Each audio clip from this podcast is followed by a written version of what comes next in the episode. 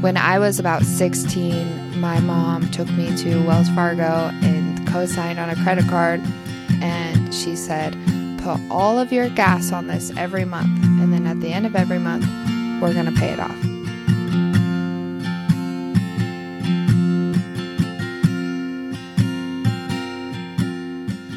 Welcome to the Break Free Real Estate Podcast, your daily guide to financial freedom through real estate. I'm your host, Jocelyn Kaufman, and I'm here today with my co-host, David Robinson.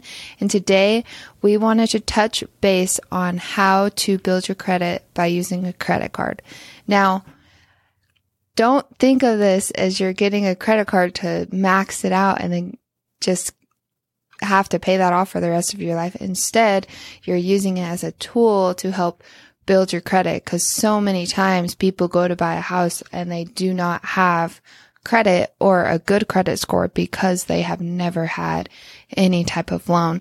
So today we're going to talk about how to use it correctly and um, kind of what to avoid when using a credit card. David, do your do you have your kids have a credit card right now? Or I, I don't. So my oldest is seventeen. We've got him set up on a debit card. But after this conversation, I'm probably going to consider getting him set up on a credit card. But um, I, there just has to be some some some sort of restriction or some way that I can manage it effectively. I think that's my worry. Um, I think like giving a, a teenager a credit card that has some serious risks involved. And I can also, uh, you're about to explain, you know, your experience in, in getting set up with a credit card at an early age and how that benefited you. So to answer your question, no, my oldest is seventeen years old. I do not have them on a credit card yet, but why don't you share your experience and then we can talk a little bit more about it. Yeah. So, I mean, if, if it's your kid, you obviously can co-sign and you'll be on the account and you'll have access to see everything that they have. And I believe there's even credit cards for, for this purpose, for kids, that you can kind of control, like there's limits of how much they can spend. Um, when I was about sixteen, my mom took me to Wells Fargo and co-signed on a credit card. And she said, put all of your gas on this every month. And then at the end of every month, we're going to pay it off. And so I did that. And, um, I never really, I never carried over a balance. I always paid it off. But by the time I was twenty, I had like a seven hundred credit score, all because of that one credit card. And even now that I'm twenty-eight, so eight years later, my credit, uh, length is so much longer, which also mm. affects your credit score because of how long I've had that first credit card. And I still have that first credit card. Obviously, my mom is not on it anymore.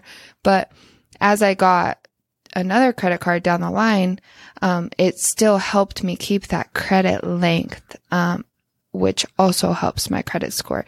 So most young people do not have credit or a good credit score. And I run into this all the time when I'm working with new investors because no one's ever told them to go get a credit card. Um, not because you need it, but because you want to build your credit with it. Um, and so that's the best way, is to get a credit card. If you are young, ask your parents to co-sign, be responsible, and pay it off every single month. Don't put more on it than then you would put on your debit card. And at after a few years, you're going to have some credit built up. So, David, what do you think about that? Are you going to go get yeah, one now? N- well, actually, the thought, uh, the point that you made about just using it for your gas, like I like that idea. So having a pretty low balance limit available.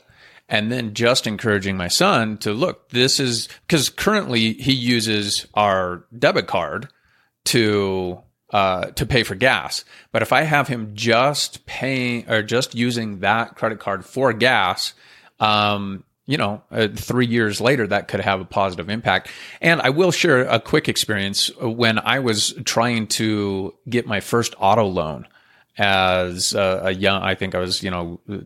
eighteen years old or nineteen years old, um, I the credit union wouldn't give me a loan. So my, my parents had to uh, co-sign on that loan for me. And that was the same concept, but there was a lot more risk in them signing on that loan versus, you know, a fifteen hundred dollars credit card that I could sign on for my son.